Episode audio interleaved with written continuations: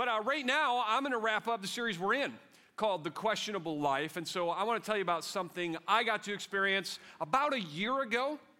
Uh, I got to go on a biblical tour of Israel. And I'm telling you, if you ever get the chance to do something like this, it is amazing, life changing. I learned so much. It was fantastic. Uh, I got to bring a friend. So uh, here's my friend, uh, Stephen. Uh, Stephen actually works here at Ada Bible Church, and if you use the Beyond the Weekend devotional resource, Stephen uh, oversees that team. So Stephen and I got to join this team, travel, and uh, it was awesome. But I, uh, I learned something about myself through this experience, um, and really kind of leading up to the trip. That something about myself that I'm kind of embarrassed of, um, kind of not proud of. And so um, it all started when I got an email from the trip leader, just kind of walking through like the details of the trip. And uh, in that email, I saw that when we all, there was like 40 people on this tour, all got to the airport in Chicago, uh, the email said, you know, everybody needs to wear the lanyard with their name tag on it. And when I read that, I, saw, I thought to myself, yeah, I'm not doing that. I, am not wearing some name tag through the airport. I'm just, you know, that, that's not cool. I'm not doing that. And so I kept reading it, and then it was like, and when we're in Israel, everybody needs to wear their group backpack. And I thought to myself, yeah, I'm not doing that either okay? Uh, backpack with 40, 50 people traipsing around Israel. I'm not doing that. I, I hate looking like a tourist. And so if you got a group t shirt, I'm not doing that either, okay? So that's the deal. And then I started to think, like, why, why am I reacting like this? Like, what is it? This is very immature. What's up with this? And that's when I remembered, oh, I don't like being told what to do. Yeah. Now, I don't like it when people tell me what I have to do and how I have to do it. I really, really don't like that. And uh, I'm guessing I'm not alone. I'm guessing that you experienced this too. In fact, uh, those of you who are students, some of you maybe had an experience last week where you're sitting in class and your teacher says, uh, Hey, I need you to put away your phone. And you just rolled your eyes, you know, like, come on. Those of you who are older, you've experienced this. I got three words for you Home Owners Association. That's right. You found out you're not allowed to build a shed there, and you thought, I never wanted a shed until now, and I'm putting it right there. because I don't like to be told what to do. You see, we all have this, right? It's, it's just part of being a, a, broken human being. We do not like being told what to do. So we struggle with authority. And uh, I got some bad news, some challenging news. Uh, the scripture we're going to be looking at today, uh, Peter, the Apostle Peter, wrote a letter to early Christians. And in that letter, I'm paraphrasing, but essentially, he's going to say, hey, when somebody in authority over you tells you you need to do something, you kind of need to do it. So uh, here we are, the final week of the series, The Questionable Life. And this is a series all about living the kind of life that causes people to ask questions about your faith. And the series is based on, as I, I said, a letter that Peter wrote to Christians living uh, in the first century under the Roman Empire. So we got a map. Uh, this is modern day Turkey, if you can't tell. And uh, that was part of the Roman Empire. In that region, a group of churches, Jesus followers in that region, that's who Peter is writing to. Now, it strikes me that I, and probably you, don't always like dealing with authority in 2023 America. But these Christians living under the Roman Empire, keyword, empire, uh, I think they struggled with authority in ways that is difficult for us to get our minds around. For one thing, the Roman Empire was not friendly to Christians. And so Peter writes to them about dealing with authority. And uh, one of the things that he says, and this will be key to our conversation today, is this Submit yourselves for the Lord's sake to every human authority. And I don't like that verse. People have life verses, that's not mine, okay? Because I, I don't like being told what to do, and I suspect that you're the same. But here's the deal the questionable life, uh, this, this life that you can live that causes people to ask questions about your faith, why you do the things that you do there's something here about living under authority and responding appropriately to authority, especially when it's authority figures and perhaps structures that we don't necessarily like. The truth is, we have an opportunity in the way that we respond to authority to live out the questionable life. And so today's conversation will be challenging uh, because all of us, I'm guessing, have some authority in our lives that we don't exactly appreciate. And it might be at work, it might be political, it might be at school. I mean, all of us deal with this. And so, what we're going to be looking at is three environments where we experience authority and how each one of these is an opportunity to live out the questionable life. So, let's jump in. Uh, the, the scripture I want to start with is one that I just read to you. Uh, verse 13 of chapter 2 of 1 Peter Submit yourselves for the Lord's sake to every human authority, whether to the emperor as the supreme authority or to governors who are sent by him to punish those who do wrong and to commend those who do right.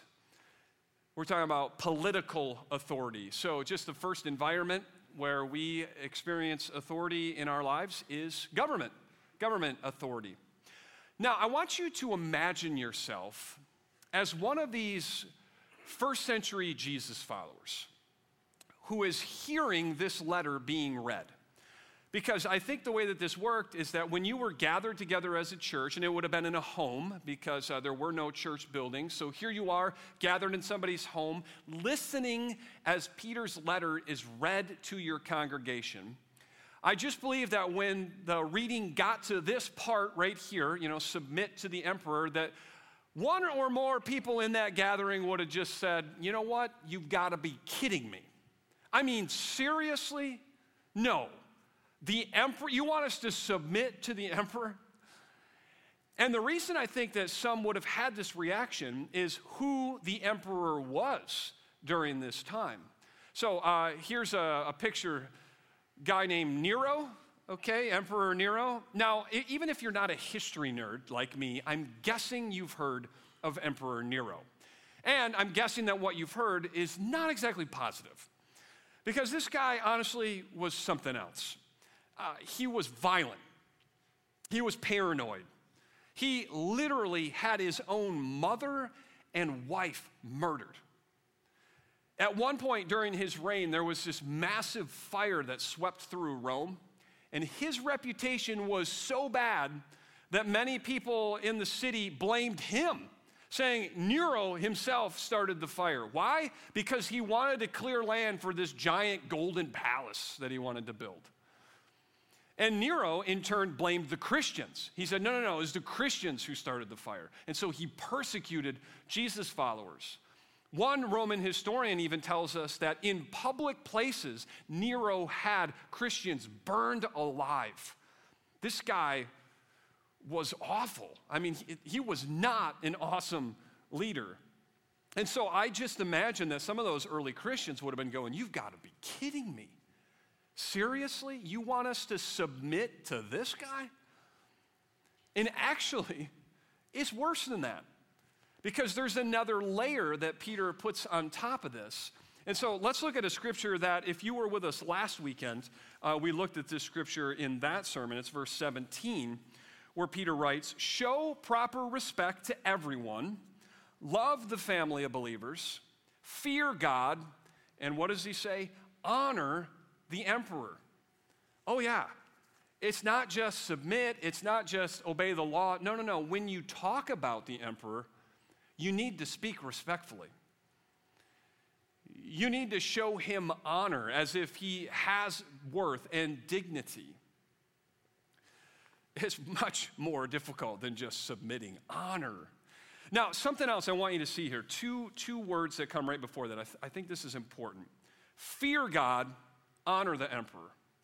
Because as we talk about how uh, we are called to submit to the authorities in our lives and to, to obey the law, uh, there is a limit. There is a limit to that. And that limit is when it crosses over into disobeying God.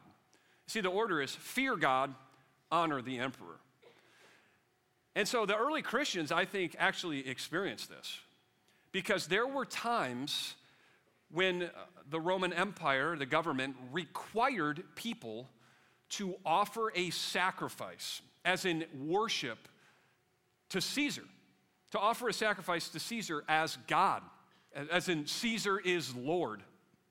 And as you might expect, the Christians, no, no, no, no, Jesus is Lord, and we do not offer sacrifices to Caesar. And so they would refuse to do it, and they, they were punished. They, they suffered. In some cases, they were even executed. And so there is a limit to submitting and obeying uh, our government, and that is when it crosses over into disobeying God. Now, even in that type of scenario, what does Peter say? Honor the emperor. Even there, speak respectfully of the emperor. And so, again, those early Christians, why? Why should we show respect to a guy who is not worth respecting? And that's a good question. And so, why, why should we respect our government leaders if we feel they're a person that's not worth respecting? And the answer is Peter already told us. In The first verse that we looked at submit yourselves for the Lord's sake to every human authority. It's for his sake.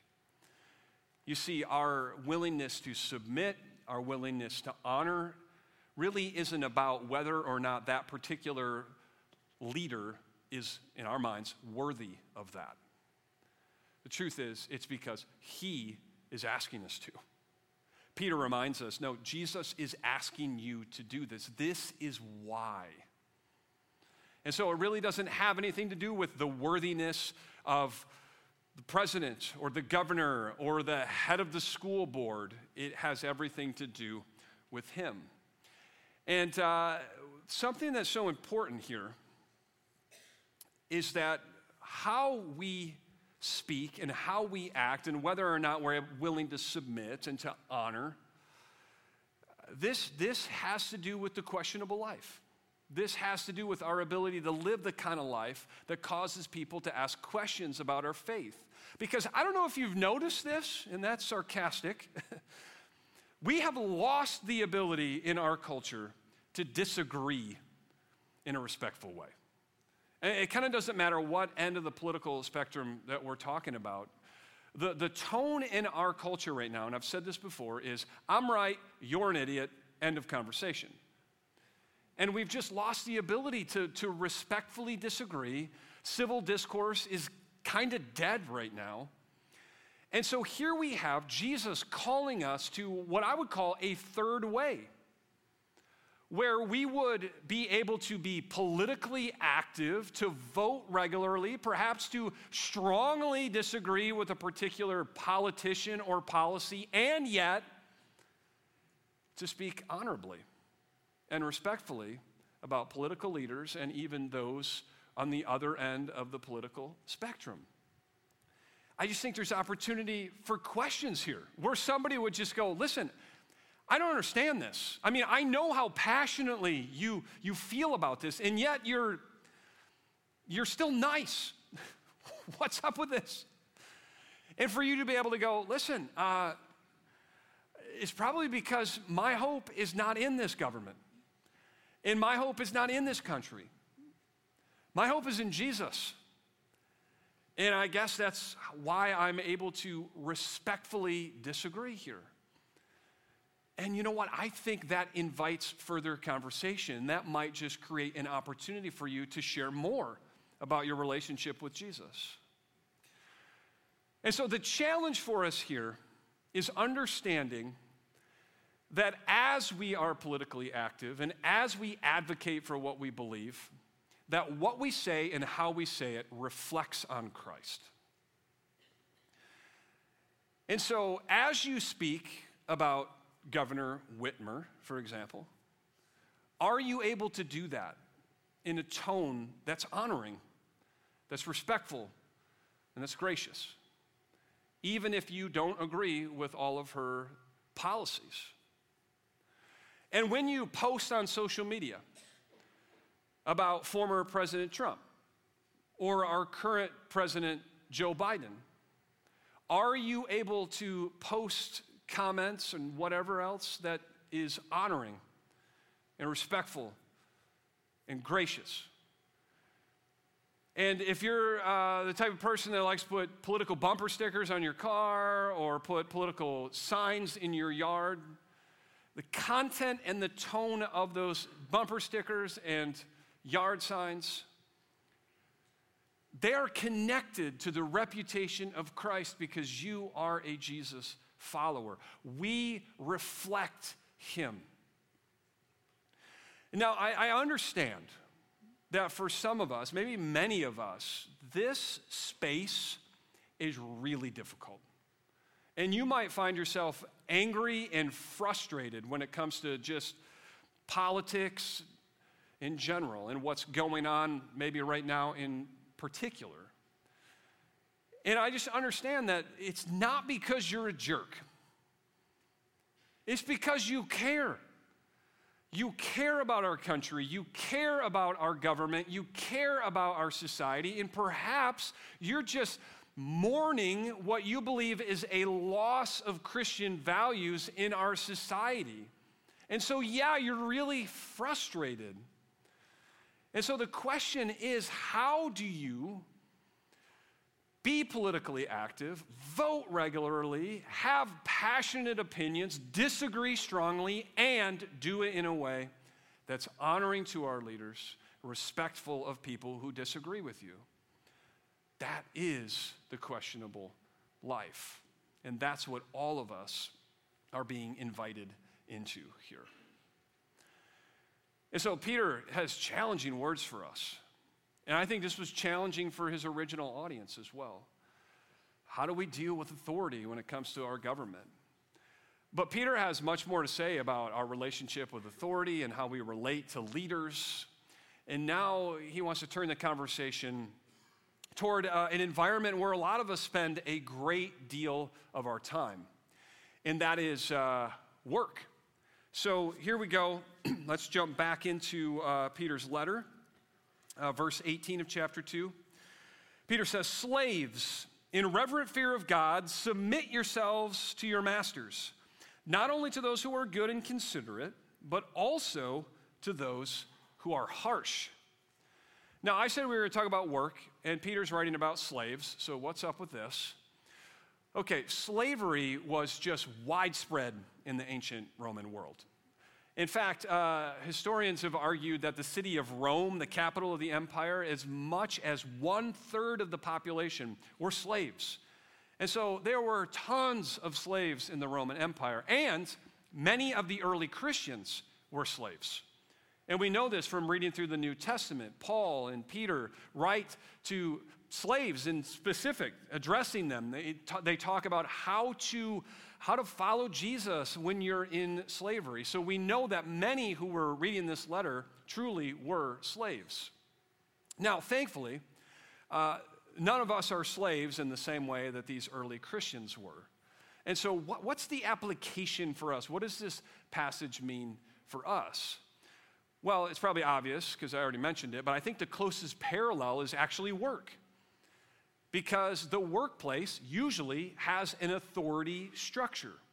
You have a boss, and your boss probably has a boss, and on and on up the line.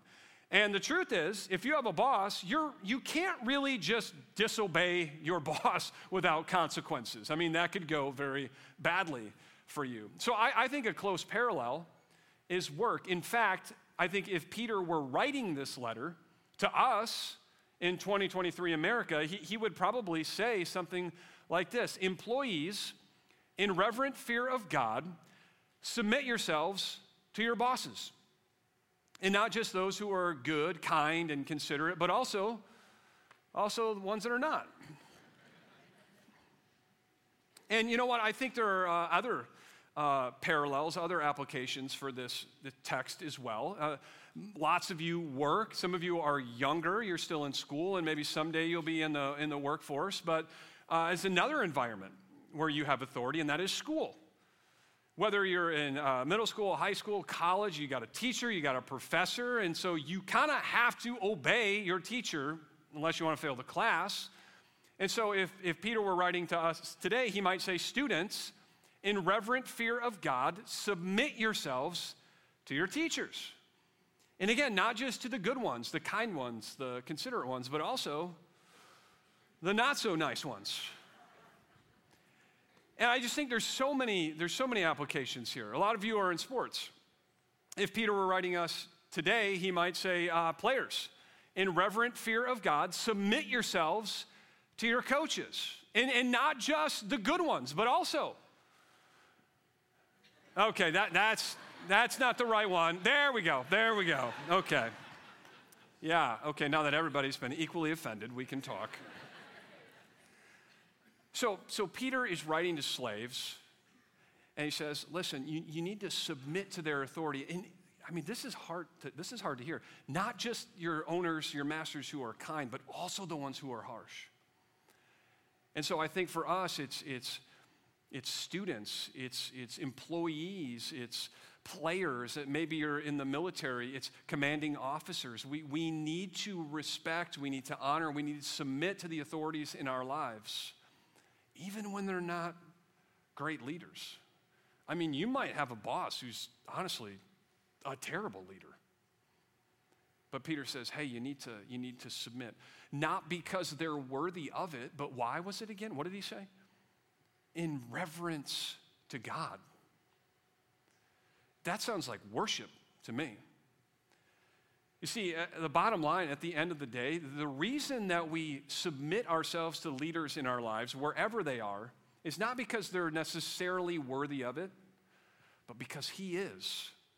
And work and sports and school is actually an opportunity to worship God.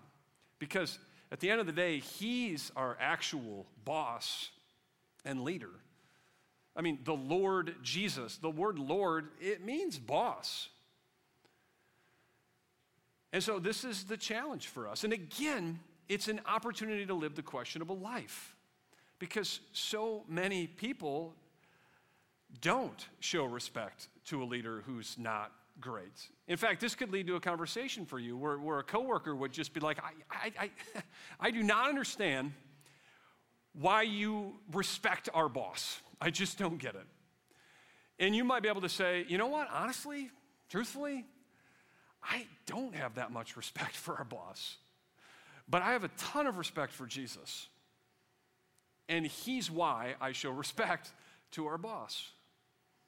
And again, this creates an opportunity for more questions and a conversation about your relationship with Jesus. It's living out the questionable life. And so uh, I have a challenge for you.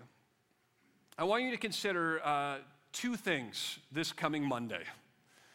Because you'll be headed back to the office, back to the work site, back to the classroom, back to the gym. Two challenges. I want to ask you to bring your best effort and your best attitude. Not because your boss or your coach or your teacher is worthy necessarily of that, but because he is. And I think some of us would probably admit, okay, I've, I've been phoning it in a little bit, I've been slacking. Uh, you might be willing to admit that you've been participating in some water cooler conversations that are just not very respectful of leadership where you work. Your best effort and your best attitude. Not for them, but for him. And maybe, maybe you do need to look for a different job. I mean, it's possible you work for somebody that's, that's very difficult, perhaps even toxic. And so maybe, maybe you need to find a, a different place to work. But until you leave, would you be willing to bring your best effort and your best attitude? Because ultimately, at the end of the day, you're working for Him. And it's an opportunity to live the questionable life in the lives of people around us. So, Peter is challenging us in how we relate to authority, helping us to understand that truly these are spiritual matters. How we relate to authority in government and how we relate to authority at work and at school. But now he wants to turn the conversation to someplace that's a little bit more close to home because it is home. And so let's talk about uh, authority in the family. So here we go, jumping over to chapter 3, verse 1. Wives, in the same way, submit yourselves to your own husbands. All right, we are out of time. It's interesting. Pastor Jeff will pick this up next week. It'll be great. No, I'm kidding. Okay, so let's talk. Let's talk about uh, authority in the home, authority in the family. So, what does Peter mean here when he asks wives to submit to their husbands? What, what does that mean? Well, I think this has to do with respect. And I think it has to do with honoring. And I think it has to do with encouraging and supporting. And yes, I do believe it has to do with following leadership. Because we believe as a church that uh, God created men and women differently. And there's beautiful differences there and valuable differences, but we do believe that God has called husbands and fathers to provide leadership in their homes. Now, it is not permission. That does not mean God is giving the right to be dominant, domineering, to treat wives and children as somehow inferior and less than. It's not permission to boss around your family. Actually, Peter holds husbands to a very high standard and he challenges them very strongly. In fact, just a few verses down in, in verse 7, we see some of this, where he says, Husbands, in the same way, be considerate as you live with your wives and treat them with respect as the weaker partner and as heirs with you of the gracious gift of life, so that nothing will hinder your prayers. Now, let's unpack some of these phrases here because they're kind of interesting. Husbands, in the same way, be considerate as you live with your wives. In other words, don't just be telling her what to do, listen to her. Take her perspective into account. Ask. Be considerate as you live with your wife and treat her with respect as the weaker partner. What does that mean? I don't think it has anything to do with being inferior or less than. I think it's a general statement about physical strength. Now, with that said, I know some of you ladies who are in CrossFit could actually crush me in an arm wrestling match. And so, a general statement about physical strength, okay? Heirs with you, heirs together, equal in value of the gift of life, so that nothing will hinder your prayers. I think this is important. Peter's saying, look, if you're a domineering jerk at home, don't expect that God's going to listen to your prayers. And so, uh, you know, Peter challenges husbands. Paul, Paul in his writings has even more uh, more of a challenge for husbands because he says, Husbands, love your wives as Christ loved the church. Just die for her. Lay down your life for her.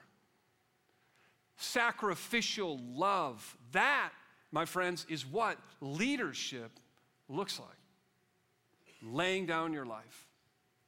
And so I think what Peter is doing here actually is calling husbands and wives into something that was incredibly revolutionary in the Roman world.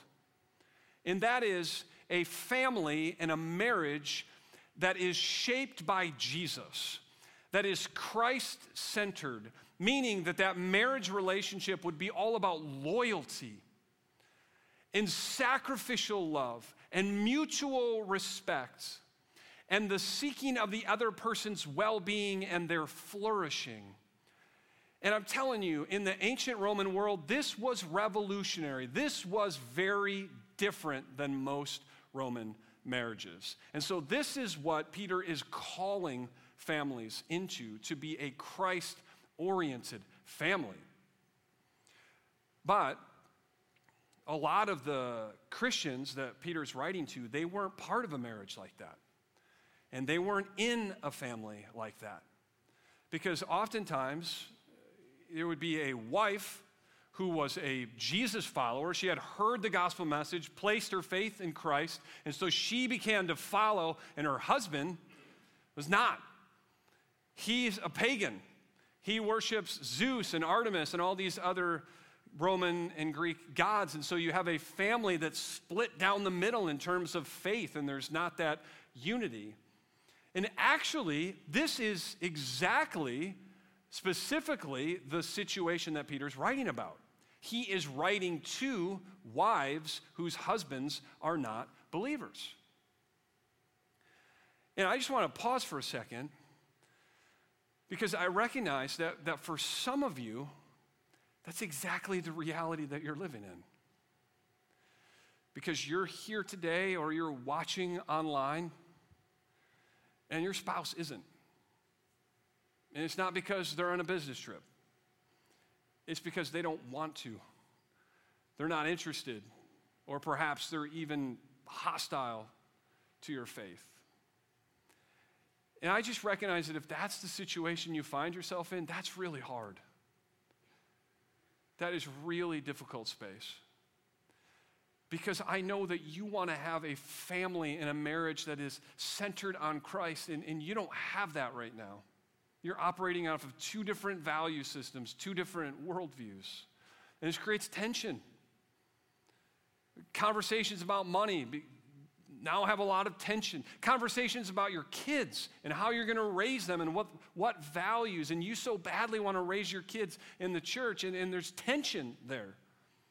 And so I just recognize this is really, really difficult space for some of you.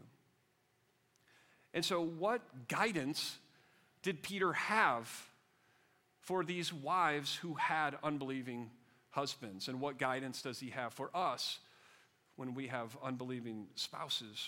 This is what Peter says.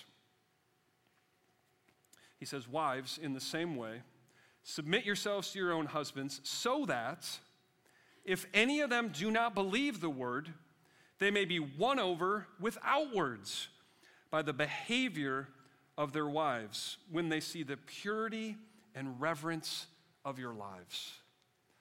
The instruction that Peter has for these women is just live out your faith let Christ transform you. And as you treat your husband as a servant, as Christ would treat him, it's possible that in time he might be won over without words. In other words, that he might become open to a conversation about Jesus. And Peter goes on, and in verse 3, he says, Your beauty should not come from outward adornment such as elaborate hairstyles and the wearing of gold jewelry or fine clothes. Rather, it should be that of your inner self, the unfading beauty of a gentle and quiet spirit, which is of great worth in God's sight. Now, I acknowledge this is a bit confusing because at first it sounds like, okay, don't do your hair, don't do your makeup, jewelry, no. It's like, sweatpants, are those okay? Okay, I don't think this is like prohibiting trying to look nice. I don't think this is what this is about. I think what Peter's saying here is look, there is something more valuable than your outer appearance. And that something is your inner character. It's your heart. It's, it's a character that is shaped by Christ, a, a gentle and quiet spirit. What's that about? Well, to me, it echoes the fruit of the Spirit. And maybe you've seen this reading through the scriptures or heard this in a sermon. The fruit of the Spirit is love, joy, peace, forbearance or patience, kindness, goodness, faithfulness, gentleness, and self control. This is what a character looks like that has been shaped by Christ, that has been changed by the gospel. And I think what Peter is saying here is, look, what do you do how do you respect, how do you follow, how do you honor your husband when he's not a believer? And what do you do in that space? How do you live in that space? Peter says, let Christ transform your character and then live that out in your relationship. I mean, just serve him, love him, be faithful to him. In other words, what are you supposed to do here? Just be an incredible wife. I mean, you don't know what to do. You don't know how to convince them. Like, should I give them a book? Should I invite them? I mean, what? No, just for now, just be an amazing wife. Respect him, honor him, support him, love him like crazy. And if the scenario is switched around, just be an awesome husband. I mean, build her up, encourage her, cherish her, treasure her. Just be an amazing husband to her. That's what you're called to do in this situation. And, and I think this applies to a wider, a wider set of family relationships. Because some of you have kids that, for whatever reason, have wandered away from faith. And you're just going, how do, how do I get them back? I mean, do I, do I send them a message? Do I just keep inviting them and hound them? I mean, what's the. Just be a great mom. Just be a really supportive and good dad to your kid. And if it's flipped around, many of you have parents that don't believe and you're worried about them, they're getting older. Just be a great daughter.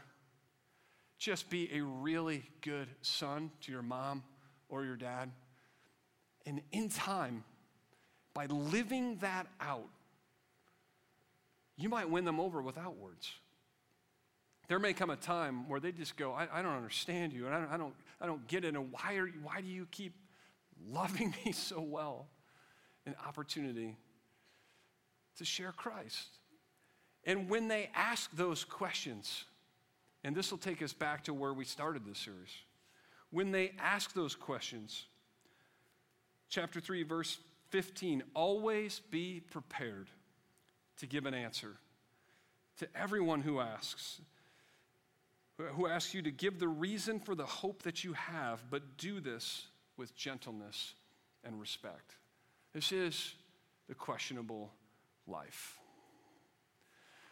And so, as we close up, I just want to ask you there's three environments government, work, family. I just wonder if maybe God spoke to you in just one of these areas. And I wonder what step you might want to take in submitting and showing honor and loving people really well. And so that's the challenge as we close out this series to live out the questionable life.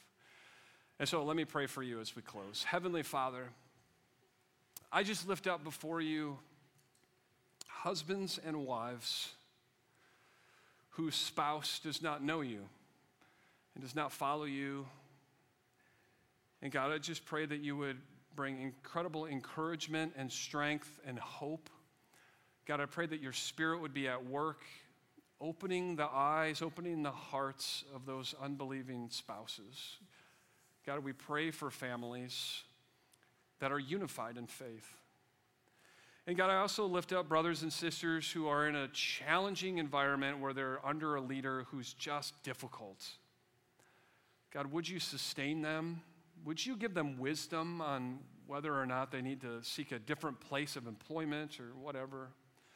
And God, in that space, would you give them the ability to be respectful and kind and hardworking?